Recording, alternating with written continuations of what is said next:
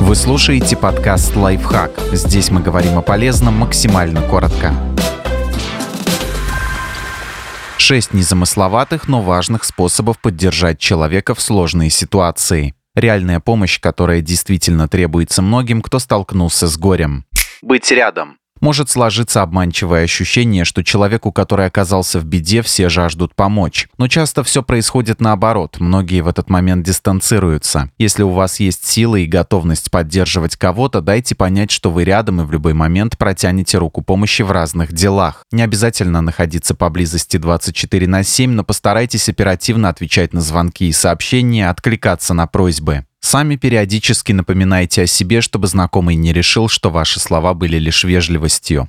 Предложить конкретную помощь. Например, давай я обзвоню столовые и узнаю, где мы можем организовать поминки. Важно при этом не навязывать помощь, а именно предлагать, чтобы была возможность отказаться помочь с бытом. В сложной ситуации у человека нередко нет сил на простые действия, поэтому неплохо проследить за этой составляющей его жизни. Возможно, суп и котлеты не залечат рану в душе, но сделают этот процесс чуть проще. То же самое и с другими бытовыми сферами. Помыть пол, купить шампунь, выкинуть мусор. В этих действиях мало героического, но они очень важны.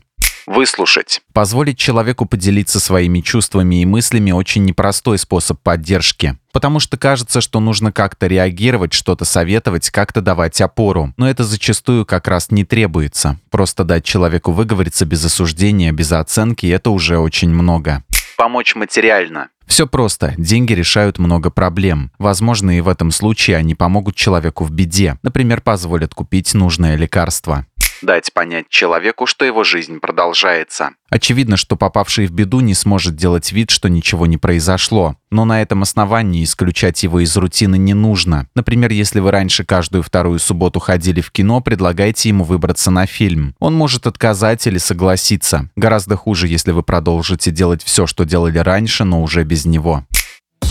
Подписывайтесь на подкаст «Лайфхак» на всех удобных платформах, ставьте ему лайки и звездочки, оставляйте комментарии. Услышимся!